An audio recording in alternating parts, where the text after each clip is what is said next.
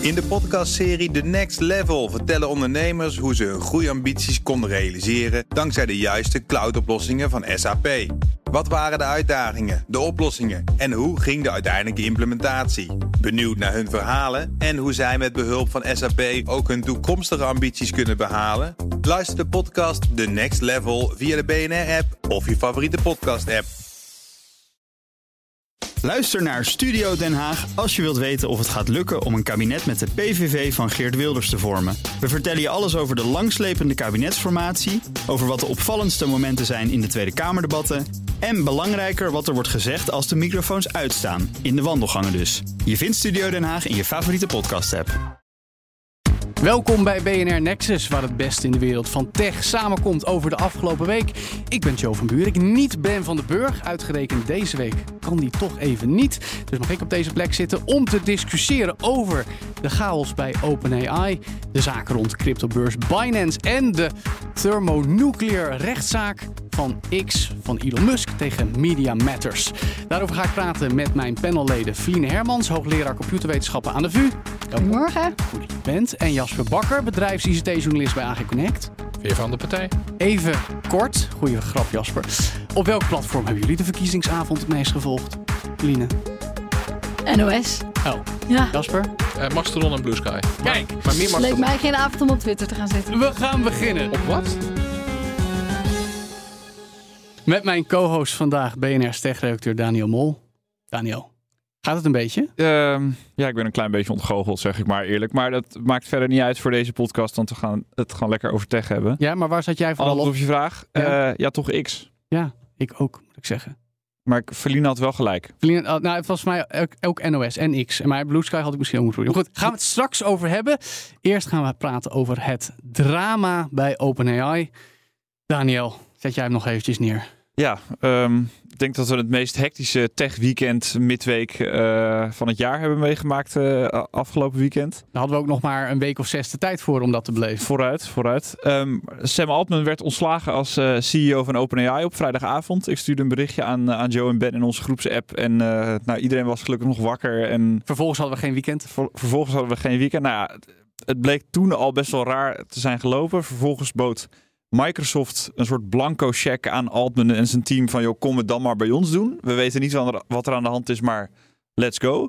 Ehm, vervolgens kwam er nog een open brief die door honderden OpenAI-medewerkers werd ondertekend en eigenlijk het bestuur onder druk zette om Altman terug te nemen en eigenlijk alles terug te draaien. En nou ja, na veel har- Altman terug bij, eh, bij OpenAI als CEO, niet meer in de board. Maar ja, wat een weekend. Nou, wat een weekend, wat een week. Want het eh, heeft nogal doorgecijpeld qua staart. Ehm, Jasper, hebben we dit wel eens eerder gezien in de tech-industrie? Zo'n mafgang van zaken. Jawel, maar het is alweer een tijd geleden. Maar zo gecomprimeerd in één weekend Nee, en een dat beetje. niet. Dit is wel een eh, 2023 tempo Ja. eh, geweest. Ik, ik, ik hoorde elders op BNR in de promo eh, Sam Altman was, en feitelijk is die zin niet eh, onjuist, de vierde CEO in vier dagen. Ja, klopt. Want we hebben een interimmer gehad die hem terug wou halen. Dus Ja. die was toen na, binnen een dag al geen interimmer meer. Ja, de CTO. En de CTO. Ja. Toen de oud-CEO van Twitch. ja. En, toen weer Altman. En toen toch weer Altman. Ja. Die, die inderdaad gewoon, volgens mij heeft hij heel goed tegen Nadella gezegd, ja, lijkt me leuk. En volgens tegen de board zegt, kan bij Nadella terecht. En tegen Nadella zegt, kan weer terugkomen. ja. En hij heeft gewoon de beste deal voor hemzelf eruit gehaald. Voor zijn carrière, zijn plannen, zijn eh, ja, commerciële haast. Ja, Feline, eh, jij bent zelf onderzoeker. En het, Correct. het, het, het leek er toch vooral. Het, het leek een beetje een soort strijd zijn tussen het onderzoeksinstituut OpenAI en de for-profit afdeling OpenAI, geleid door Sam Altman. Ja. Had jij heel erg sterk een gevoel bij deze hele situatie? Nou, pas achteraf werd eigenlijk duidelijk voor mij dat dat was hoe de zaakjes lagen. Hè?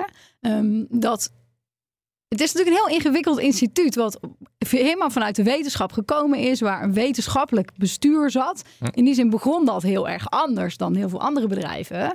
En tot eh, ChatGPT was dat denk ik eigenlijk prima. Ja, het was een bedrijf met een soort eh, cap op de profit. Dus we mogen niet meer winst maken. En alles wat we meer winst maken gaat niet naar de aandeelhouders, maar gaat naar verder onderzoek. Heel mooi model eigenlijk, waarvan Ja, je als wetenschapper idee? denkt van nou, da- daar zit wel wat in. Hmm. En daar lijkt nu precies de zaak te kraken. Omdat nu opeens, hè, dat is vaak, principes zijn een stuk vloeibaarder als er heel veel geld bij gemoe- gemoeid is.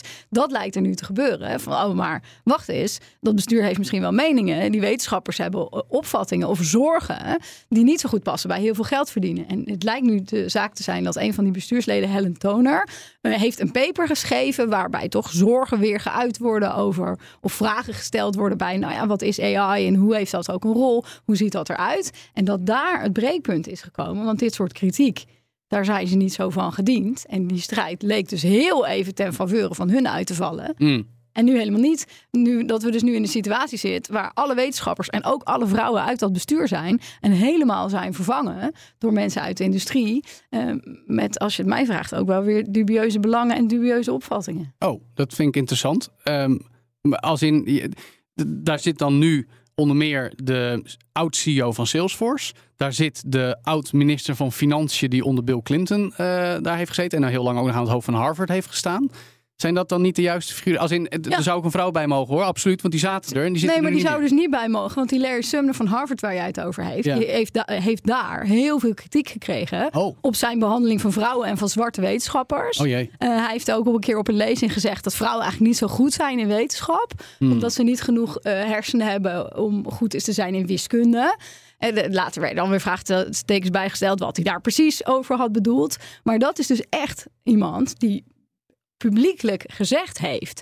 Vrouwen zijn niet goed in de wetenschap, vrouwen zijn niet goed in stem. En ook niet alleen dat een keer heeft gezegd, maar ook in zijn tenure in Harvard het leven van vrouwelijke en zwarte wetenschappers lastiger heeft gemaakt. Dan word ik dus niet zo blij als zo iemand zoveel invloed heeft op een technologie waarvan we ook steeds weer weten dat heeft bias tegen vrouwen, dat Ja. heeft bias tegen niet-witte mensen.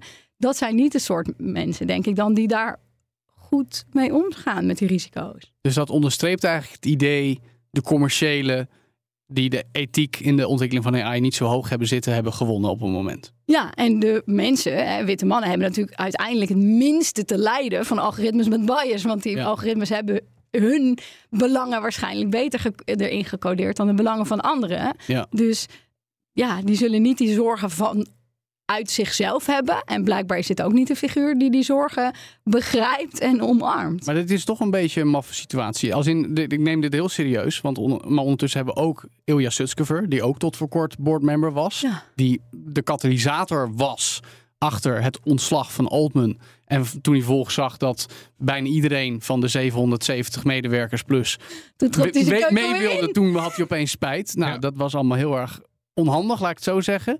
Maar ik kan me toch ook niet voorstellen dat al die 700 medewerkers van heel veel onderzoekers met echt heel veel verstand en volgens mij ook redelijk wat diversiteit, tenminste wat ik zo uit face value er zullen nog steeds overwegend mannen zijn, overwegend Ja. witte mannen, maar ook wel wat vrouwen, mensen van, van, van andere etniciteiten, dat die dan allemaal zich achter Altman scharen omdat ze opeens allemaal voor het commerciële belang gaan.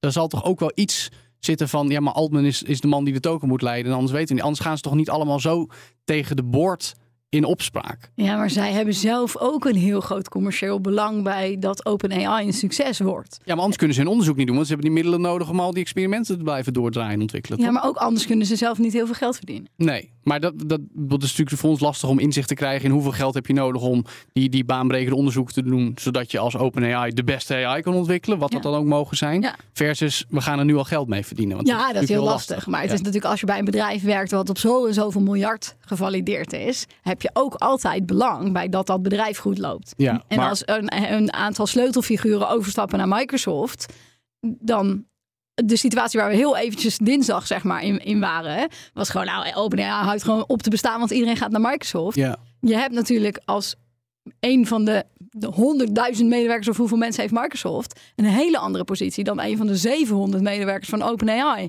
van een bedrijf wat zoveel gewaardeerd is. ja. Dus natuurlijk zien ze dat wel, maar er zit ook altijd een persoonlijk belang bij. Dat kan niet anders.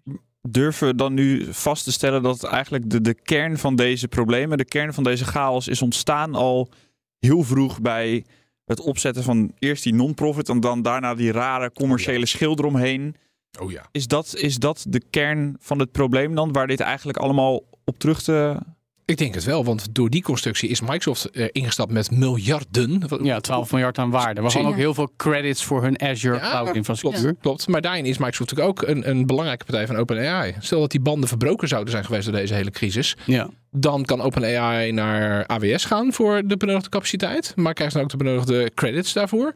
Ehm, weet je wat dat betreft? En ik kan me voorstellen dat die wetenschappers binnen OpenAI ook zoiets hadden van... nou, het is beter als onze fantastische ontwikkelingen binnen het onafhankelijke OpenAI komen... dan onder de paraplu van Microsoft. Want eh, eh, Amazon, AWS, heeft al heel lang eh, allerlei AI's omarmd. Diverse large language modellen, waaronder ook OpenAI. Maar zou dat nog door blijven gaan als OpenAI de facto een afdeling van Microsoft was Nou, geworden? daar hoorde ik uh, Feline heel wat interessants over zeggen bij BNR Zaken doen eerder deze week. Want jij leek dat eigenlijk best een goed idee te vinden. Ja, ik ja het was een rollercoaster van emotions deze hele week. Maar Nee, ook dat daarom. weer. Ik dacht, het is goed als dit zo'n technologie die zoveel impact heeft op de hele wereld bij een, laten we zeggen, wat traditioneler bedrijf landt. En die toch release cycles hebben waarbij getest wordt en waarbij eerst onderzoek gedaan wordt naar werkt dit wel goed. Dat komt natuurlijk heel erg het releasen daar nog uit de hele oude tijd dat er nog cd'tjes gebrand werden. Dat je ieder jaar of iedere twee jaar een nieuw product had.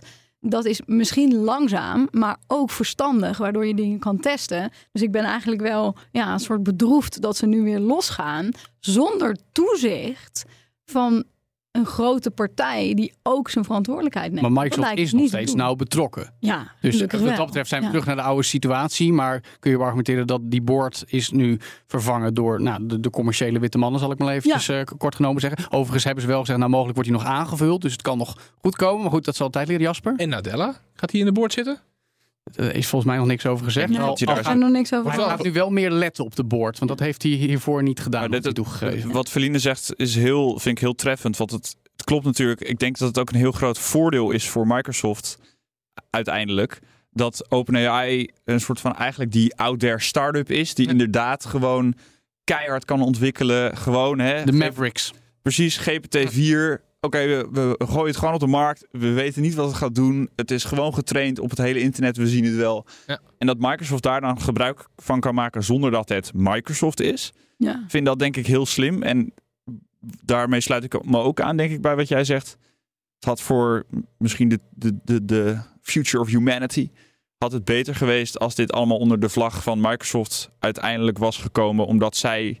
Nou ja, je kan een hoop zeggen over Microsoft, maar zij hebben die, die waarde. Een ethisch kader. Ja, Ja. en daar en precies. En dan gewoon heel veel aandeelhouders die zich aan een bepaalde. Nou ja, je hebt een reputatie als Microsoft en daar moet je je nou eenmaal aan houden. En OpenAI is natuurlijk gewoon eigenlijk een, een groep gasten. eh, en dan nog een beetje wat vrouwen die dan gewoon keihard aan ontwikkelen zijn en gewoon vol gas AGI proberen te Ja, ja, bereiken. Oké, dit, dit is het buzzword. Dit is de Want- brug. Precies. Het punt is, terwijl wij dit opnemen, kwam er vanochtend ook nog een bericht van Reuters. Dat ehm, wat mogelijk mee heeft gespeeld in deze situatie. Enkele dagen voor het ontslag van Altman. Er een brief bij de board kwam. waarin werd verwezen naar project Q-Star. Eh, en dat zou eigenlijk een soort codetaal zijn voor. We hebben. Ik sla het even plat. AGI bereikt. Artificial General Intelligence, de super AI.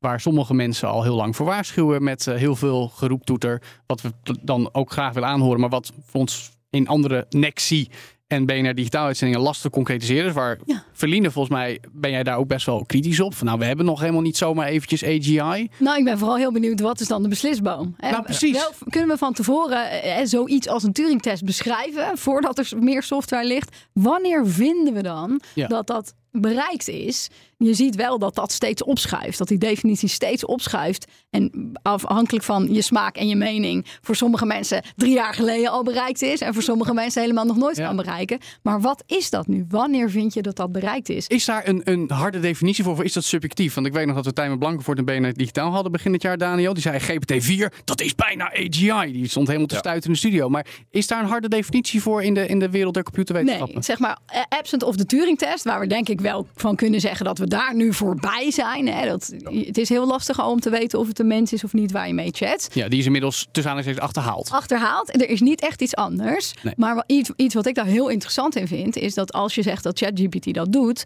dat je het in ieder geval al kadert op de enige intelligentie die je beschrijft, is textuele intelligentie. Of je dat nou leest of uitspreekt, Hm. dat vind ik heel erg beperkend. Ik zit altijd gezellig met mijn breiwerkje in de studio. Ja. En dus alle fysieke handelingen, fietsen, zwemmen, handwerken, zagen. Dat is ook allemaal intelligentie. Weten hoe iets moet, know-how. Dat laten we al buiten beschouwing. Ja. En dus dat vind ik al, dat is een keuze. Dat, dat, je kan zeggen, nou, we doen even alleen tekst. Maar dat soort discussies over welke intelligentie tellen we eigenlijk mee. We tellen dus alleen de verbale intelligentie mee. Ja, die ga ik even aanvullen, want ik las ook in het bericht dat eh, de, de, de semi-definitie ervan zou zijn. Deze zou ook ingewikkelde wiskundige vraagstukken kunnen oplossen. En dat is, maar dat moet je me vooral toelichten, ingewikkelder dan voorspellen wat is het logische volgende woord zoals ChatGPT dat doet. Is dat dan zo? Nou, dat is heel interessant, want dat is een probleem waar computers natuurlijk al heel goed, lang heel goed in zijn. Daar Ja. heb je helemaal niet large language models per se voor nodig. Als je differentiaal vergelijkingen wil oplossen, dan kunnen we dat al We hebben ook een grafische rekenmachine. 60 jaar. Ja. En dus waarom zou je dat dan erbij nemen? Ehm, Wat ook wel natuurlijk weer erg gekleurd is. ja. Kunnen we één stapje terug? Want Tuurlijk. ik, eh, Reuters brengt dus het nieuws. Nou, dat is gewoon een legitiem persbureau. Krijg, kijk ook een klein, klein beetje Jasper aan als eh, medejournalist. Yep. Reuters heeft de brief niet kunnen inzien. Nee. Degene die de brief, eh, de- die zeg maar bij Reuters kwamen te vertellen... joh, we hebben dat Q-star en we hebben daar de poort dus voor gewaarschuwd. En die konden ze ook achteraf niet meer bereiken. Ik vind het ook wel een beetje een raar verhaal hoor. Want, eh, het- sorry, maar... eh, En dat geldt natuurlijk eigenlijk ook voor het hele verhaal met Sutskever, waar Musk vervolgens ging reageren op oude berichten op X over van oh, Ilja zou dat niet zomaar doen en eh, eh, oh, weet je, Ja. er speelt een hoop mee. Ja, tuurlijk. Ja. Want Musk heeft ook nog appels te schillen met OpenAI. Precies, want hij hij haat Altman omdat hij niet OpenAI voor zichzelf mocht hebben en daarom maar weg Precies. is gegaan. Precies. In 2000. En, en omdat het succes maar uitbleef. En vlak nadat Musk wegging, Ja. Kwam het succes. En dan helpt het ook nog eens niet mee dat eh, Altman eh, Joods is en homoseksueel. En eh, Musk toevallig, daar gaan we het later over hebben, ook nog eens wat Daar wat over heeft. antisemitistische uitlatingen heeft onderschreven. En Musk is natuurlijk iemand die zich al lang ook zorgen maakt over die artificial general intelligence. Die zegt, oh joh, hè, dat... Zegt eh, zich zorgen te maken. eh, Sure, sure. Maar, dat, is wel zijn punt, verhaal. hè? En ook binnen de context van die 700 plus mensen bij OpenAI. Het is zo moeilijk om nog te zien wie is er nou echt bang en wie zegt er bang te zijn Ja. om maar de aandacht te trekken en de middelen naar zich toe te trekken. Ja, en ook Maar Daar worstelen we eigenlijk het hele jaar al maar mee. ik denk dan echt serieus, als je echt bang bent, kan je daar gewoon voor kiezen om daar niet aan te werken. Als je bang bent dat artificial general- intelligence ons overneemt, kan je zeggen ik werk er niet aan. Ik ben ooit gevraagd voor een onderzoeksproject wat echt waar heel interessante aspecten aan zat, zaten, wat samenwerking had met Boston Dynamics. Dan zeg ik als wetenschap, ik wetenschapper, ik werk niet daarmee. Ik wil niet aan spotrobots werken, Ja. want ik wil niet dat die dingen er zijn. Ik trek daar de grens voor mijzelf. Ja. Dus ik begrijp werkelijk niet dat mensen, als ze zich echt zorgen maken, daar nog blijven werken. Want dan moet je gewoon zeggen, ik doe dat niet. Ik was degene die niet daaraan meedeed. Dus dan bij die definitie zeg ik, als je daar werkt, kan je je niet echt erg genoeg zorgen maken. Want dan neem je gewoon ontslag. Nou, of je houdt jezelf voor de gek. Net zoals mensen die meewerkten met Trump. Van ja, maar als ik het niet doe, doen een ander het wel. En een ander doet het minder goed of minder veilig of minder ethisch. Dan ik het zal gaan willen, zullen doen. Dat kan, ja. Ja, en je kunt het ook hebben zoals Altman zelf. Die zegt ja, AGI is echt heel erg. En die ontwikkeling van AI gaat super snel. Gaat eigenlijk te snel. En de overheid moet met eh, regels komen. Ondertussen gaan wij lekker door. Ja. Ja. precies. En ook, eh, by the way, wat eh, financiering voor research. En eh, hey, dat komt goed uit. Precies. En dan, dan past deze anonieme brief die we niet kunnen verifiëren toch perfect in, In het, het frame. Narratief Ja. Ja. van, Ja, van Altman en zijn vrienden. Of Zeker. mag ik even mijn science fiction fan eh, petje opzetten? Was die brief van Q-Star himself. Itself. Ja, Herself. Themself. Oké, nou, nog één ding. En die wil ik ook nog even aan Feline Stel nou, Albin was wel naar Microsoft gegaan. Met Ja. al die mensen. En zou jij daar dan wel aan zoiets mee willen werken? Omdat jij net eigenlijk een lans hebt gebroken voor als bij Microsoft gebeurt, dan heb ik er nog wel een beetje fiducie in. Dan heb ik er meer fiducie in dan in een soort losgeslagen start-up die nu ook alle wetenschappers overboord zetten. Hmm. Ehm, de impact die OpenAI heeft. Hè, kijk alleen maar naar de discussie die we de afgelopen jaar hier iedere week op de radio hebben gehad. Wat is OpenAI? Wat doet ze? Wat is, wat is AI? Wat is ChatGPT? Dat ze hebben zoveel impact op de beeldvorming rondom AI. Dat ik er dan liever voor kies dat dat bij een groot bedrijf ligt. Die al lang toch een soort verantwoordelijkheid hebben. En zeker de afgelopen paar jaar kan je zeggen. Nou, Microsoft met open source. Hebben toch stappen gezet richting een soort verantwoordelijk zaken doen. Voor zover je daarbij een heel groot bedrijf van kan spreken. Liever daar dan helemaal los, waar voorlopig niemand zijn zicht op houdt. Want Biden zal ook nog niet heel snel met sterke regelgeving komen. Nee, precies. Over sci-fi gesproken, wat moeten we balen dat we niet in die alternatieve tijdlijn leven waarin de hele boel wel onder Microsoft terecht was gekomen. Ja. Nou Ik ja, heb nog ik- een andere alternatieve tijdlijn waar ik liever in zou werken. Oh ja, nee, dat kan ik me ook voorstellen. Maar ik vind het dan, wel. ehm, ik kan me herinneren dat we op, eh, zeg maar in de begintijd, zeg ik, en dat is dan ongeveer een jaar geleden van, van ChatGPT. Precies jaar. een jaar geleden eigenlijk. Ja, precies. Ja, toen Eh, we ons erover verwonderden soms. Da- toen begonnen we ook een beetje die gesprek te hebben over AGI. En ik weet niet pre- precies wie dat was, maar het, het, het Feline triggerde me heel erg. Dat ehm, iemand toen zei van ja, er zijn ook bepaalde onderzoeks, eh, zeg maar onderzoeksdoelen waar we gewoon gestopt mee zijn als mensheid. Zoals bijvoorbeeld het klonen van bepaalde... Ja. Denk je dat dat ook voor AGI zou moeten en zou kunnen? Dat tweede is heel relevant hier, zou kunnen. En dus het geldt bijvoorbeeld ook voor kernwapens, waar we hele sterke regels Mm. voor hebben. Maar dat kan, want ik zit niet zomaar in mijn achtertuin met een beetje plutonium. Ja. Maar als ik iets wat geld heb, dus niet eens zoveel als eh, OpenAI, maar gewoon een beetje geld, eh, een paar miljoen, dan kan ik zelf al een redelijk model trainen. Dat is niet ChatGPT, maar dat is wel, komt ook in de buurt. Dus het is heel lastig om dit te beperken. Dan kun je nog steeds zeggen, ik zou willen dat dat zo zou zijn. En ik zou- vinden dat het moet. Maar omdat het praktisch zo lastig is dat iedereen met een laptop en internetverbinding en een beetje credits op een cloud provider kan echt iets.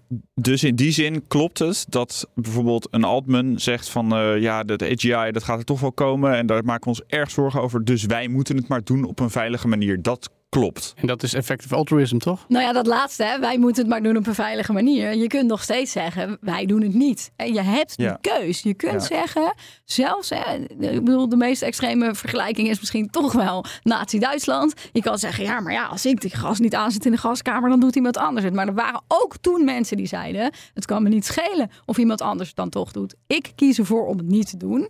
Die verantwoordelijkheid blijf je wel hebben. En dan ben ik dus zelf helemaal niet zo bang over eh, oh, artificial ar- general intelligent robotten komen en ze schieten ons neer. Maar als ik dan zie, hè, bijvoorbeeld ook in het nieuws in Nederland, eh, ziekenhuis in Groningen gaat AI inzetten voor medisch advies. Ja. Dan denk ik, ja, maar kijk, daar ben ik dus wel bezorgd over. En dat ook hier in Nederland, dat heeft alleen maar kunnen gebeuren omdat OpenAI die technologie heeft opengebroken. Zelfs als je niet dezelfde technologie gebruikt. Het idee dat dat nu kan, hè, dat die machines slim genoeg zijn om als een mens te converseren, leidt ertoe dat we nu in Nederland al software hebben die mensen medisch advies geeft. Ja, wil ik nog Daar ben ik dus wel bang voor. één ding van jou weten? Want ondertussen, waar we het ook maar binnen digitaal over hebben gehad, is TNO met wat andere instanties bezig om GPT-NL te ontwikkelen. Hè? Een Nederlands AI-model, wat dan wel binnen alle Nederlandse waarden zou ontwikkeld moeten worden. Als zo'n ziekenhuis daarmee gaat werken, want het is nog steeds in potentieel hele mooie technologie, die AI. Zie je het dan wel goed gaan? Er blijft natuurlijk een risico op bias. En we Ja. weten al dat de medische wetenschap best wel problemen heeft. Bijvoorbeeld ook weer met vrouwen, Ja. met vrouwen van kleur die minder vaak pijnbestrijding krijgen. Dus de voorwaarde dat? TNO dat goed in oog Ja, dus dan moet je daar heel erg goed over nadenken. Ja. En Maar het is geen OpenAI die er dan achter zit. dus dit is, dit is mi- mild beter, want Ja. dan hebben we zelf meer controle daarover. Dan zit het niet in Amerika. Dan kunnen we zelf ook over onze privacy oordelen. Ja. Dus het is wel beter, maar het blijft een feit dat die modellen een zekere bias hebben. Die, het is nooit toekomstgericht. Hè? Dit is iets wat heel belangrijk is, denk ik. Artificial intelligence, getraind op data, kan nooit een wereld beschrijven die we nog niet hebben. Alleen maar een wereld die we al gehad hebben. En die wereld die we tot nu toe gehad hebben, zit gewoon vol met allerlei soorten bias. En dat kun je er niet uit programmeren, want dat is per definitie is het getraind op de data. Ja, oké. We gaan door. Naar Binance. Want Daniel, we hadden één CEO van een spraakmakend techbedrijf die wegging en terugkwam. Maar er was nog een andere CEO van een cryptobedrijf. Ja, ik was eh, eindelijk een beetje bijgekomen van het hele OpenAI-drama waar we het net over hadden gehad. En toen eh, moest ik eh, met mijn andere specialiteit alweer aan de slag. Dat is namelijk crypto. Ehm, en dat valuta. cryptovaluta, ja, dat weet ik. Ja, daar word je als oude ICT... Blockchain technologie. Ja, nou ja, oppas wat je zegt, Joe. Oké. Ehm, nou, het komt neer op het volgende. Het grote nieuws was eh, Binance in de VS. Eh, Binance, voor de mensen die het niet weten, een hele grote, eh, van oorsprong Chinese exchange. De grootste ter wereld, meer dan 100 miljoen klanten. Miljarden omzet ieder jaar. Ehm, die was eigenlijk een soort paria in de VS. Die werd voor zo'n beetje, na iedere witte borden aanklacht die je kan bedenken, werden zij aangeklaagd. Ja. Verschillende toezichthouders en het ministerie van Justitie. Nou, dat ministerie van Justitie deed dus al jaren onderzoek naar het faciliteren van witwassen, van fraude en het omzeilen van de Amerikaanse sanctiewet. En ehm, ja, dinsdagavond volgens mij werd, eh, werd duidelijk dat eh, ze een schikking gingen doen van 4 miljard dollar. Dat is een, echt een record voor de cryptowereld. En ook de CEO, Changpeng Zhao, ehm 50 miljoen dollar boete en eh, moet weg als CEO van, van Binance. Of tenminste, daar kiest hij voor. En hij mag het land niet uit, hè? Ja, precies ook nog. Ehm, De VS dus. ja, en dat is eigenlijk, eigenlijk is daarmee de conclusie. Het Chinese Binance is in de hele westerse wereld, want we kunnen het zo ook nog wel even hebben over elders in de wereld, een soort paria geworden. En dat leek ons een mooie aanleiding om het eens te hebben over de cryptowereld. Jasper. Je hebt- kun je mij even duiden? Ik volg de cryptowereld niet zo goed als jij. Hoe verhoudt Binance zich tot FTX? Ehm, nou, dat is, daar, de- Joe begon daar ook al over. Eh, ja, dat is best, best een goede vraag eigenlijk. Ehm, zij mochten elkaar niet zo. Nee. Eh, Maar Sam- echt concurrenten op topniveau. ja, en Sam Bankman-Fried, die vreemde zichzelf altijd als... Dat is de topman, gevallen topman moet ik zeggen, van, eh, van FTX. Mm. Die vreemde zichzelf altijd als de posterboy. Als eh, de man die met de politiek in zee ging. Die met de regelgevers eh, compliant was. En Binance was een beetje de bad guy. Er zit natuurlijk ook een... Zeker in Amerika een soort Geopolitiek. racistische, Ja. maar ook geopolitieke toon in van de Chinezen zijn slecht en bla Kan je bla niet bla. vertrouwen. Ja. Precies. Made in America. Ja, absoluut. Dat zit er echt bij. Kun je, eh, even om even daarop in te haken, kun je nou zeggen de een is beter dan de ander of de ene is slechter dan de ander? Of zijn ze gewoon allebei eigenlijk op dezelfde manier verrot? Ehm, nou, nee. Ehm, ik zou zeggen, En ieder uniek verrot. FTX was gewoon een groep idioten die heel snel groeide, heel veel geld ging verdienen en toen compleet incompetent bleek. Eh, eh, en dat eigenlijk dat ontplofte zo. Binance zit veel meer op het. Dat was veel meer bewust. Een soort move fast and break things. Het Facebook-model. Groeien ten koste van alles. Negeer de regels. En eh, alle boetes die je daarna achteraf krijgt zijn een kostenpost. Hmm. Dat idee. Hmm. Dus in die zin. Lekker onethisch. Heel erg onethisch. En in die zin verschillen die bedrijven ook wel. Hmm. Dus eh, ja, het is, dat is. Wat, wat betekent dit nu voor de cryptomarkt? Als in, ehm, ik, ik heb niet zoveel affiniteit met crypto, maar ik, ik weet dat het een bepaalde... Het, is niet meer weg te denken uit het financiële stelsel, toch? Ja, Inmiddels. Klopt. Dus, dus zorgt dit ervoor dat het dan nu op een... Nu, nu ook Binance is aangepakt en FTX vorig jaar ten onder is gegaan... dat het nu beter wordt. Dat we niet meer dit soort taferelen hoeven te verwachten. Ehm, nou, kijk, de, de, eer- het, het, het meest simpele antwoord is: zelfs met regelgeving en het aanpakken van rotte appelen, kan je alsnog dit soort gekkigheid krijgen. Want ik bedoel, de bankensector is al jaren streng gereguleerd. En ik bedoel, dat gaat ook keer op keer mis. Ik bedoel, begin eh, vorig jaar zagen we nog, of begin dit jaar, zagen we nog dat er allemaal banken omvielen. Want die hadden toch ook weer niet zo, eh, niet zo nauw genomen met, met allerlei regels. Nou goed, dat gezegd hebbende, wordt het beter?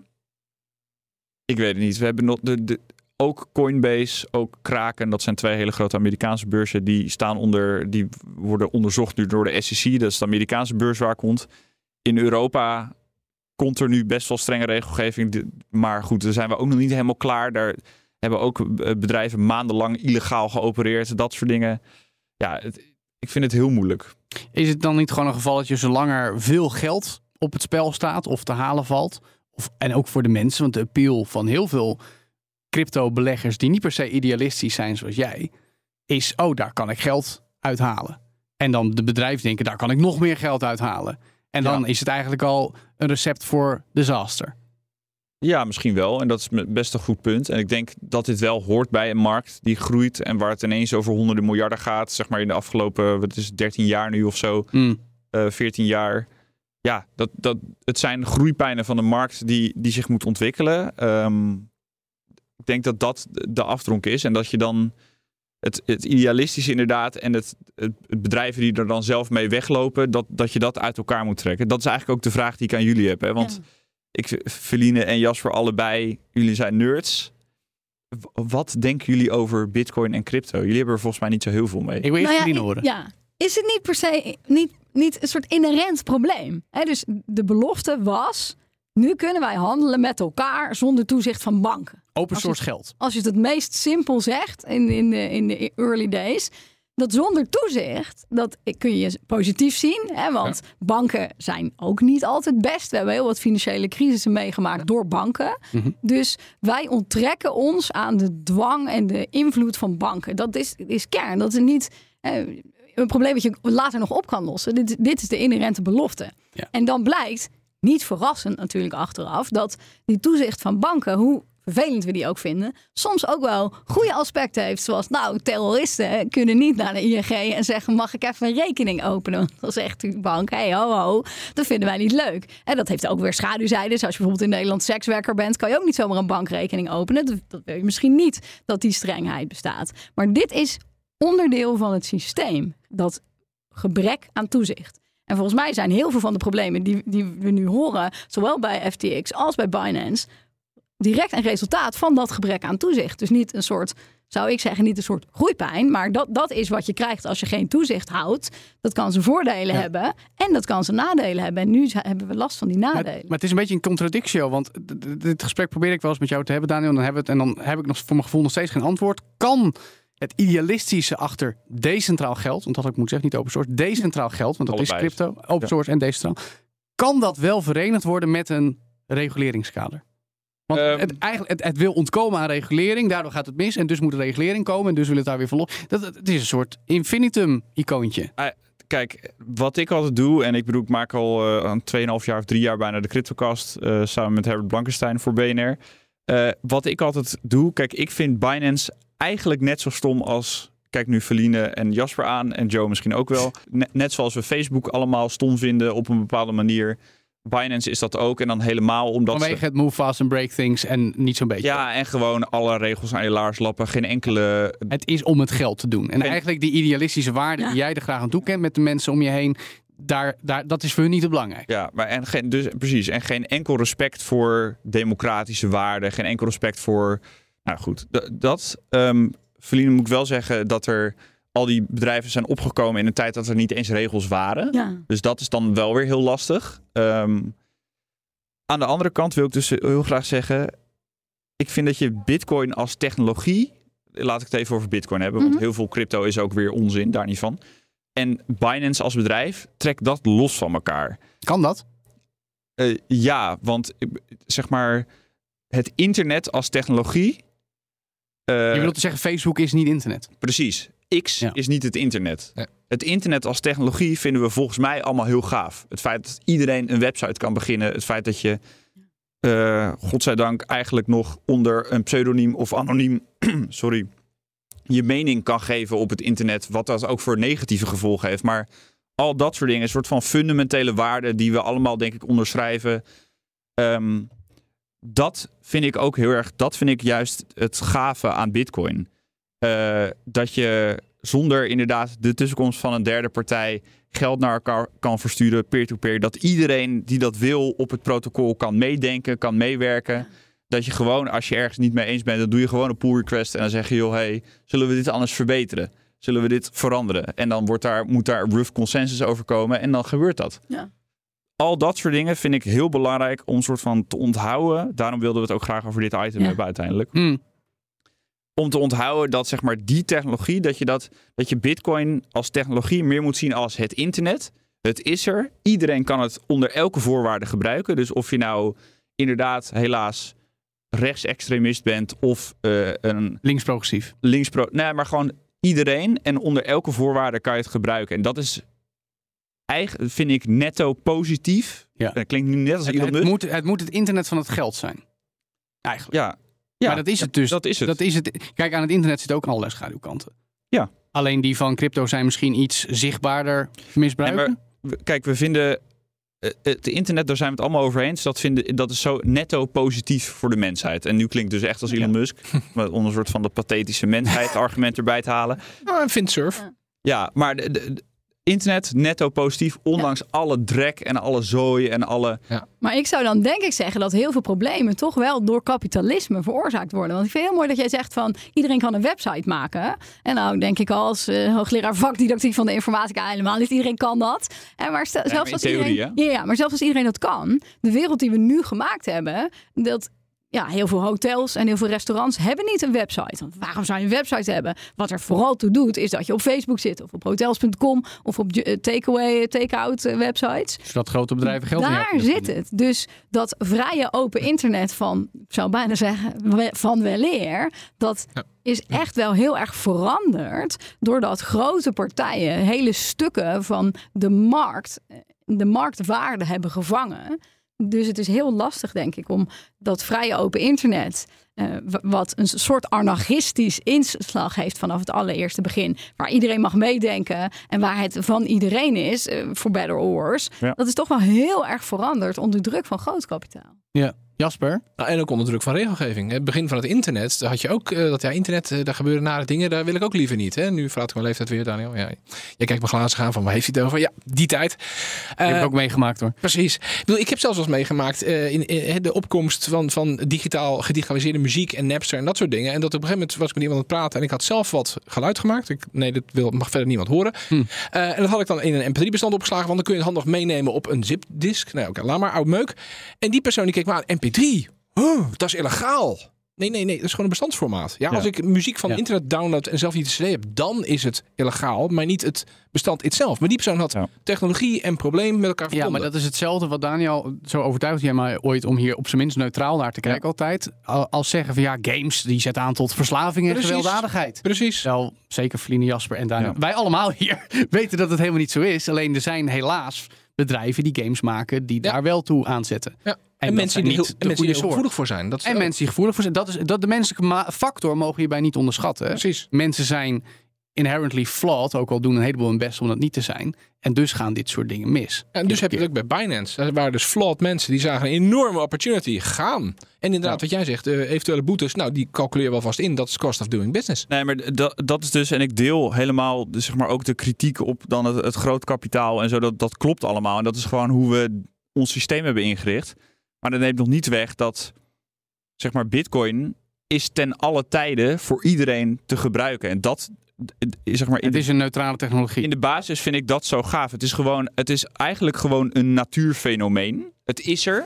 Nee, nee, maar, Het is een tech-fenomeen. Nee, nee, nee. Maar net zoals het internet, het is er. Weet je wel, het werkt gewoon. Ja. Het bestaat. Ja, maar Eh, het vuur bestaat ook. En daar ja. kun je ook misbruik van maken. Ja. Ja, en Precies. Wie had de meneer Nobel? Die had op een gegeven moment ook een prijs opgericht. Waarom ook alweer? Omdat hij spijt had van wat er mogelijk was. Ja, ja. Ja. Feline, zorgt zoiets, al- zo'n pleidooi, want zo noem ik het toch even nou, dat je anders naar crypto gaat kijken. Ja, je hebt gewoon het verschil tussen theorie en praktijk. Dus Ja, in, nee, in theorie is alles wat Daniel zegt helemaal waar. Maar in de praktijk wonen we allemaal in een kapitalistische samenleving. Ja, maar dat vind ik, dat Waar- vind ik, ja, waarin dat vind ik grote belangen ook een rol spelen. Dat vind ik uitgerekend van jou dan wel een interessante take. Want we wonen niet allemaal in een kapitalistische samenleving. Er zijn eigenlijk ook heel veel mensen die het veel slechter hebben dan wij. En die niet. Want ik bedoel, ik ben het helemaal eens wat Joe zegt. Heel veel mensen verdienen gewoon, proberen gewoon geld te verdienen Ja. met, met het beleggen in crypto. Dat als je dat dan beleggen, speculeren in crypto. Er zijn ook mensen die in, weet ik veel, Venezuela, Turkije, Afrika? Afrika, eh, waar, gewoon, waar bijvoorbeeld niet democratische regimes zijn, waar je 100% inflatie per jaar hebt, dat soort dingen. Geen goede gereguleerde financiële markt. Precies. Ja. En dan is het ineens niet meer eh, een soort van kapitalistisch speeltje waar je dan kan lachen om Binance en eh, jeetje, we gaan een beetje handelen. Dan is het gewoon bittere noodzaak Ja. dat je zoiets hebt als een open source neutraal geld wat je gewoon kan gebruiken. Eh, Maar des te jammerder is het dat er dus niet een FTX of een Binance-achtige partij is die van mensen is, zonder winstoogmerk, die zegt oké, wij zien het legitieme gebruik. Ja. En waar Maar- is dan die beurs die zegt wij hebben als beurs geen winstoogmerk, wij willen hier alleen maar handelen mogelijk maken voor mensen die dat echt nodig Ja, vinden. Speculeren niet, dan heb je het over een soort regelgeving van mensen zelf. Hè, dat zou er dan moeten zijn. Een NGO die daarin springt en zegt: we zien die noodzaak voor landen. Zolang dat grote bedrijven zijn die zelf ook weer op die technologie winst willen maken, worden ook die mensen in regio's waar het nodig is toch uitgebuit. Wat we dan juist niet willen. Klopt. Ehm, er zijn wel wat decentrale alternatieven die ook gefund worden. Nou ja, het is eigenlijk gewoon net zoals hetzelfde als met Signal. Dat weet je, Ja. iedereen vindt Signal leuk, maar het echte grote gebruik is er. Ja, of Misschien- zoals Mastodon. Precies, Ja, dat exact. gewoon heel lastig. Dat is heel lastig. Aan de andere kant, in de basis om bitcoin te gebruiken. Inderdaad, in de situatie van, stel je voor je woont in Venezuela, je bent het niet eens met het regime, je probeert, je probeert iedere dag vooral je kinderen eten te geven, dat soort dingen. In de basis heb je al dat dus niet nodig om bitcoin te kunnen gebruiken. Je hebt een adres, dat is van niemand, eh, je, het wordt gewoon aangemaakt. Je kan je bitcoin versturen, los van het regime, los van een bank, los van een Binance.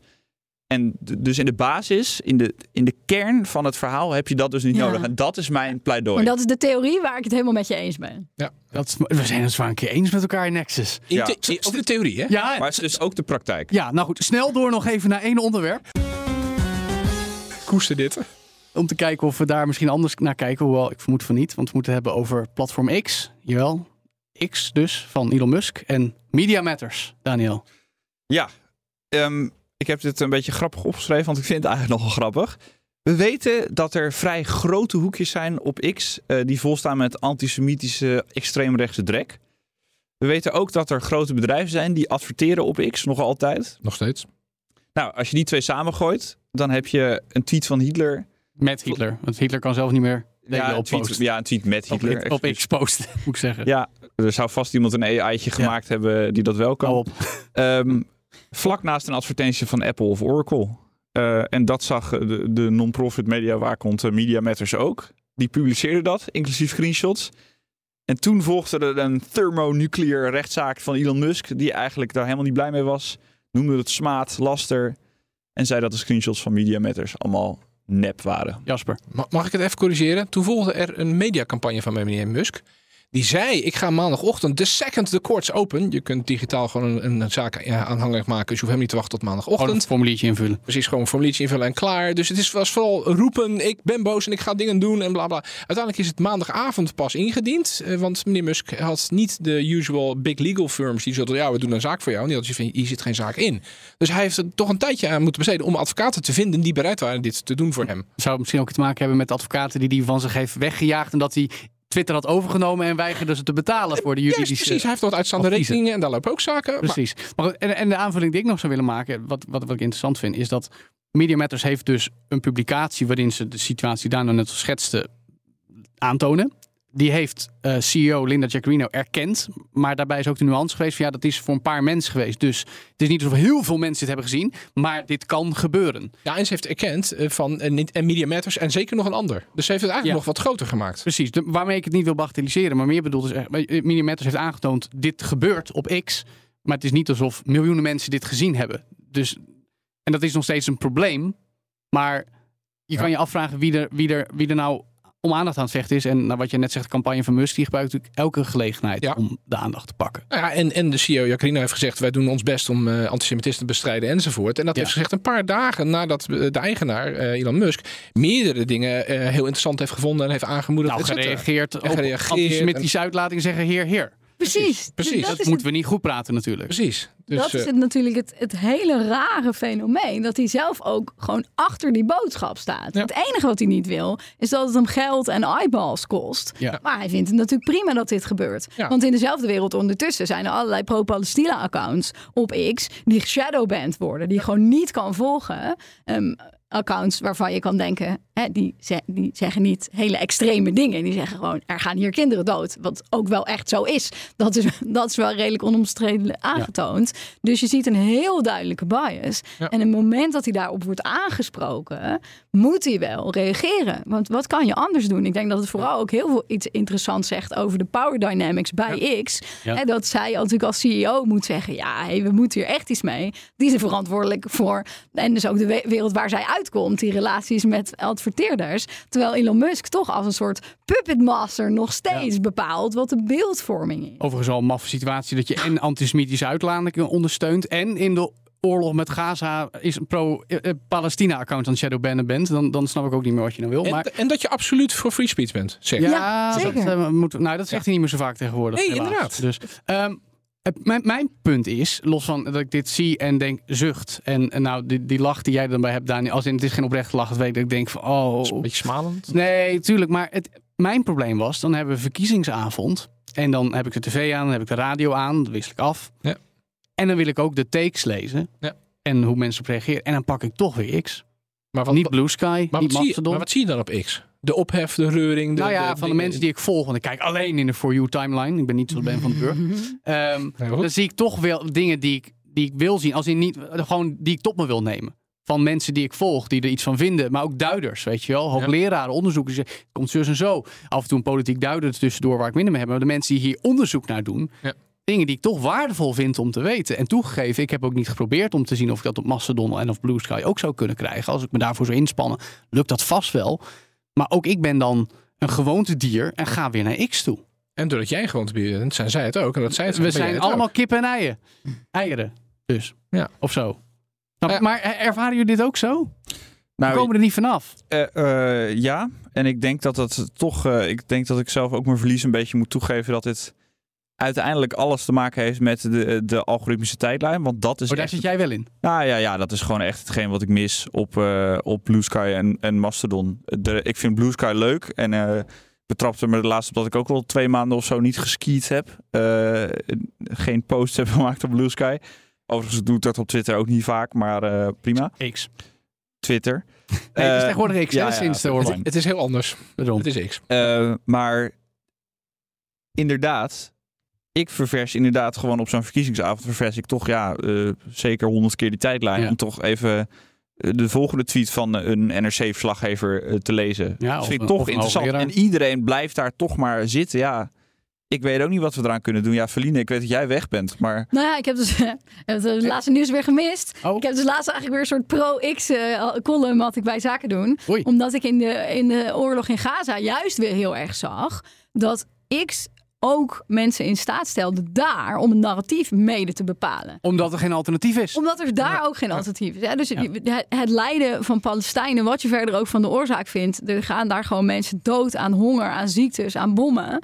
Ehm, dat zie je minder. Ook wel gewoon omdat Israël journalisten aanvalt en verbiedt daar te zijn. Dus als je op de hoogte wil blijven van wat mensen daar meemaken, dan is X ook weer, zag ik mezelf toch ook weer daar zoeken naar informatie die heel lastig is om op andere plekken te vinden. Want die mensen zitten niet op Mastodon Nee. en die zitten niet op Blue Sky, want het is gewoon niet bekend genoeg. Het heeft de reach niet Nee. die zij juist nodig hebben. Dus dan dacht ik, ja, alles wat er slecht aan is aan social media in het algemeen, burgers in staat stellen om hun verhaal te vertellen, dat niet verteld wordt door, ik, I can't believe I'm saying this, maar mainstream media, Mm. Ja. is toch ook wel een waarde van social media. echt een beetje die, eh, de, eh, wa- wat we vroeger, toen, toen was ik nog een stuk jonger en dit is dus echt vroeger, wat we een beetje tijdens die Arabische lente ja, zagen. Ja. Toen, ik heb op school geleerd dat dat was de doorbraak van social media. Dat mensen via Facebook zich konden En verenigen en, op het plein konden afspreken. En Twitter inderdaad. en ik heb zelf ook superveel geleerd hoor, over racisme en over feminisme. Ja. Ik was vroeger zelf veel rechtser. Ik was vroeger zelf veel meer van, ja joh, discriminatie, ja, moet je niet zo zeuren, je moet gewoon een beetje doorwerken. Hè? Ik denk dat ik ooit nog wel eens iets over de Pieter van Sinterklaas heb geroepen 15 jaar geleden, waar Ja. ik nu niet meer trots op Dus in die zin heeft het Ja. ook wel heel veel goeds gebracht. Ehm, en dan, ja, op zo'n verkiezingsavond is daar natuurlijk wat, heel erg wat Joe zegt, ook weer heel veel duiding te halen. Jasper, Ja. jij bent ook journalist. Wat moeten wij hier aan doen? Nou ja, eh, ook oog hebben voor de keerzijde. Eh, jij noemt Arabische lente. Ik heb een keer een afstudeerscriptie eh, mogen beoordelen. En die ging heel erg over de Arabische lente. En dat, dat het vrijheid en democratie voor iedereen ging brengen. Alleen die scriptie was geschreven toch ruim nadat echt wel duidelijk was geworden. dat bepaalde regimes eh, social media ook goed gebruikt hebben. Om te zien hebben: hey, Joe spreekt heel vaak af met Daniel op die en die plek. Eén van die twee is dissident, misschien allebei. Oppakken maar. Ook dus dat ja. nog. Maar goed, ik, eh, om het iets luchtiger te maken, ik eh, probeer een voorbeeld te zetten. Ik ben mezelf aan het losweken van X. Ik heb al een tijd niet meer gepost. Je hebt al een paar keer met je vinger boven de delete-knop En het gehangen. niet gedaan. En het niet gedaan, Precies. ja. Ja. James Finch. Ja. Eh, en, ik, en ik heb besloten om mijn eh, geliefde hashtags in de redactiemail en gehoord op redactie niet meer op X te posten. Dus dat gaan mensen merken. Mensen gaan over naar Mastodon en Blue Sky. Ik zeg het je. Oké, nou, dan laten we hopen dat dat gaat gebeuren. Dit was BNR Nexus. Ik wil jullie allemaal bedanken. Feline, Jasper, Daniel. En Joe. Graag En gedaan. Joe. Dit was hem weer voor vandaag. Volgende week terug met een nieuwe Nexus. Dan weer met Ben van den Burg, want dan ben ik er niet. Sowieso niet. Ja, wat ga je doen, Joe? Dat hoor je volgende week in BNR Digitaal. Die kun je ook beluisteren. En de technoloog met Herbert en Ben en de tech-update voor het laatste nieuws... kun je allemaal volgen in podcast-apps om bij te blijven. En natuurlijk Nexus. Hoi! Hoi.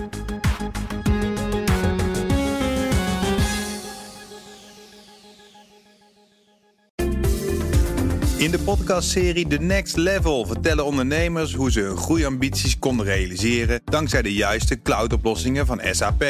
Wat waren de uitdagingen, de oplossingen en hoe ging de uiteindelijke implementatie? Benieuwd naar hun verhalen en hoe zij met behulp van SAP ook hun toekomstige ambities kunnen behalen? Luister de podcast The Next Level via de BNR-app of je favoriete podcast-app.